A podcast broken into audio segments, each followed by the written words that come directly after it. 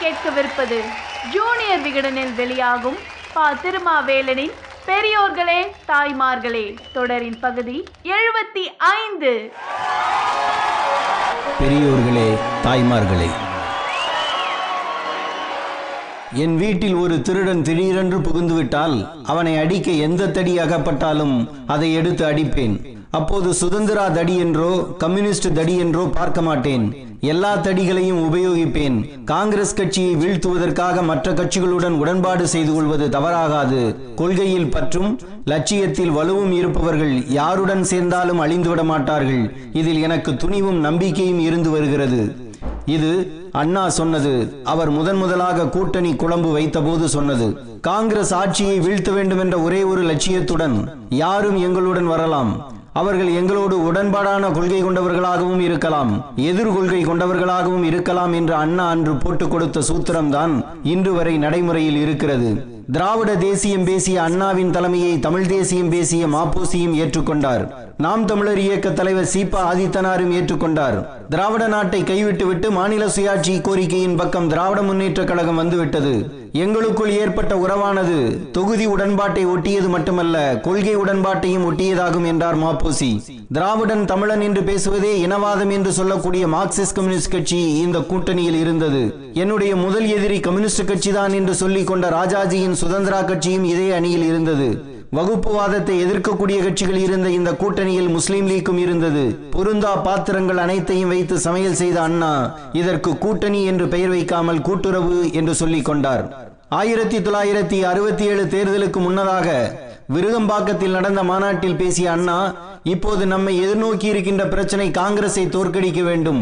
நல்லதோர் ஆட்சியை ஏற்படுத்த வேண்டும் என்பதே என்றார். இந்த மாநாட்டில் கலந்து கொண்ட ராஜாஜி நான் வந்தது வாழ்த்து கூறுவதற்காகத்தான். இங்கே இப்படி எதிர்க்கட்சி தலைவர்கள் அனைவரும் கூடியிருப்பது சாதாரணமானதல்ல. சரித்திரத்திலேயே பதிய வேண்டிய ஒன்றாகும். பதிந்தாக வேண்டும் சந்தேகமில்லை என்று பேசினார். பட்டத்து யானையாக வலம் வந்த காங்கிரஸ் கட்சிக்கு காலில் புண் வந்து விட்டது. இனி அதை வங்கக்கடலில் வீச வேண்டியதுதான் என்று பேசினார் காயிதே மில்லத். நான் அடிக்கடி மரணப்படுக்கையில் வீழ்ந்தவன். தமிழ் பற்றி இனப்பற்றி இல்லாதவர்களிடம் இருந்து இன்பத் தமிழ் வழங்கும் நல்லவர்களிடம் இந்த நாடு செல்வதில் மகிழ்ச்சி அடைகிறேன் என்றார் மாப்போசி.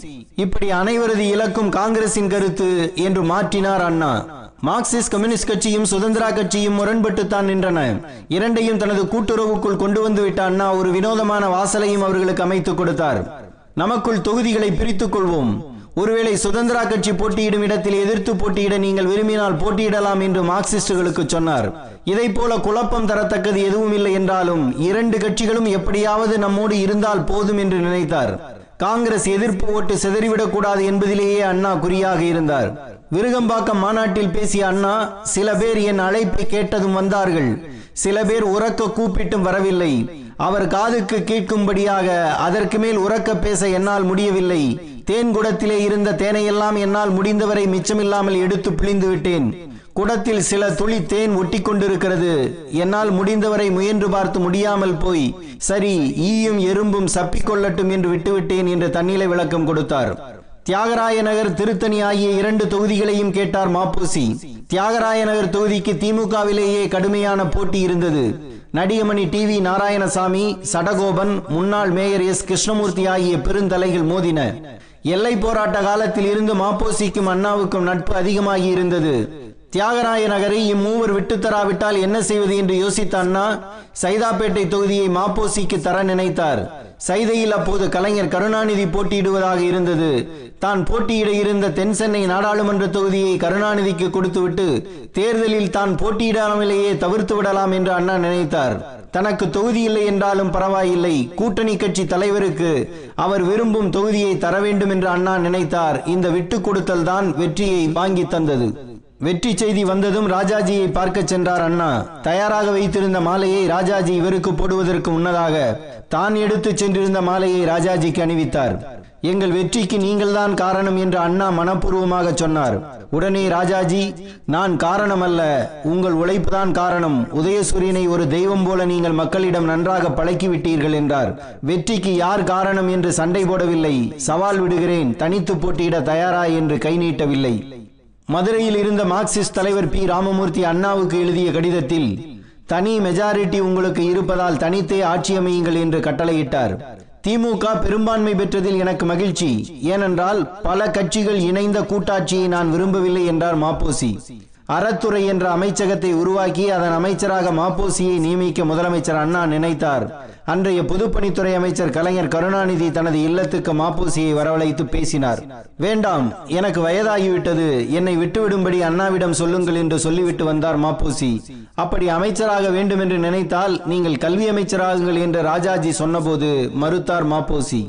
கூட்டு சேர்ந்தவர்களுக்கும் கூட்டு சேர்த்தவர்களுக்கும் காங்கிரஸை வீழ்த்துவது ஒன்றே நோக்கமாக இருந்தது. ஆயிரத்தி தொள்ளாயிரத்தி அறுபத்தி ஏழு தேர்தல் வெற்றிக்கு இதுதான் காரணம். ஆனால் இன்று எந்த கூட்டணிக்கும் எந்த கொள்கையும் இல்லை. ஜனநாயக கூட்டணி முற்போக்கு கூட்டணி ஜனநாயக முற்போக்கு கூட்டணி மக்கள் கூட்டணி மக்கள் நல கூட்டணி என்று எந்த பெயரை வைத்துக் கொண்டாலும் சமைக்கும் கூட்டணி குழம்பு ஊசி போனதாகவே இருக்கிறது. அறுபது ஆண்டு கால பாரம்பரியமும் ஐந்து முறை முதலமைச்சர் பதவியும் வகித்த கருணாநிதி விஜயகாந்தை பிடித்து தொங்க காரணம் என்ன கோட்பாடு?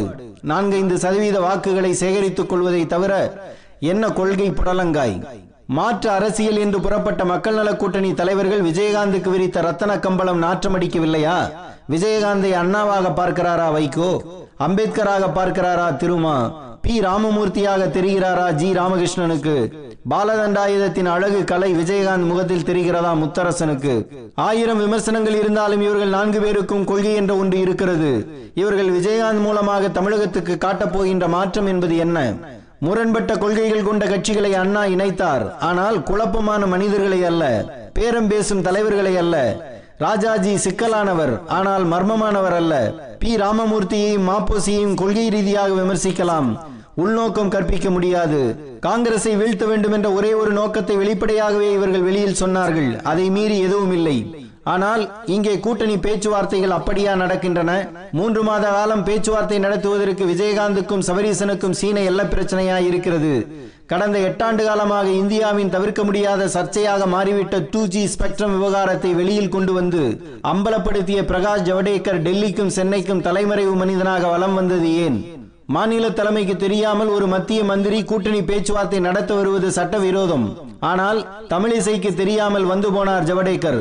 தனக்கு தெரியாமல் கருணாநிதியுடன் பேசிவிட்டார் இந்திரா என்பதற்காக பதவி விலகிய பல நெடுமாறினின் காலம் நெடுந்தூரம் போய்விட்டதே தமிழகத்தில்.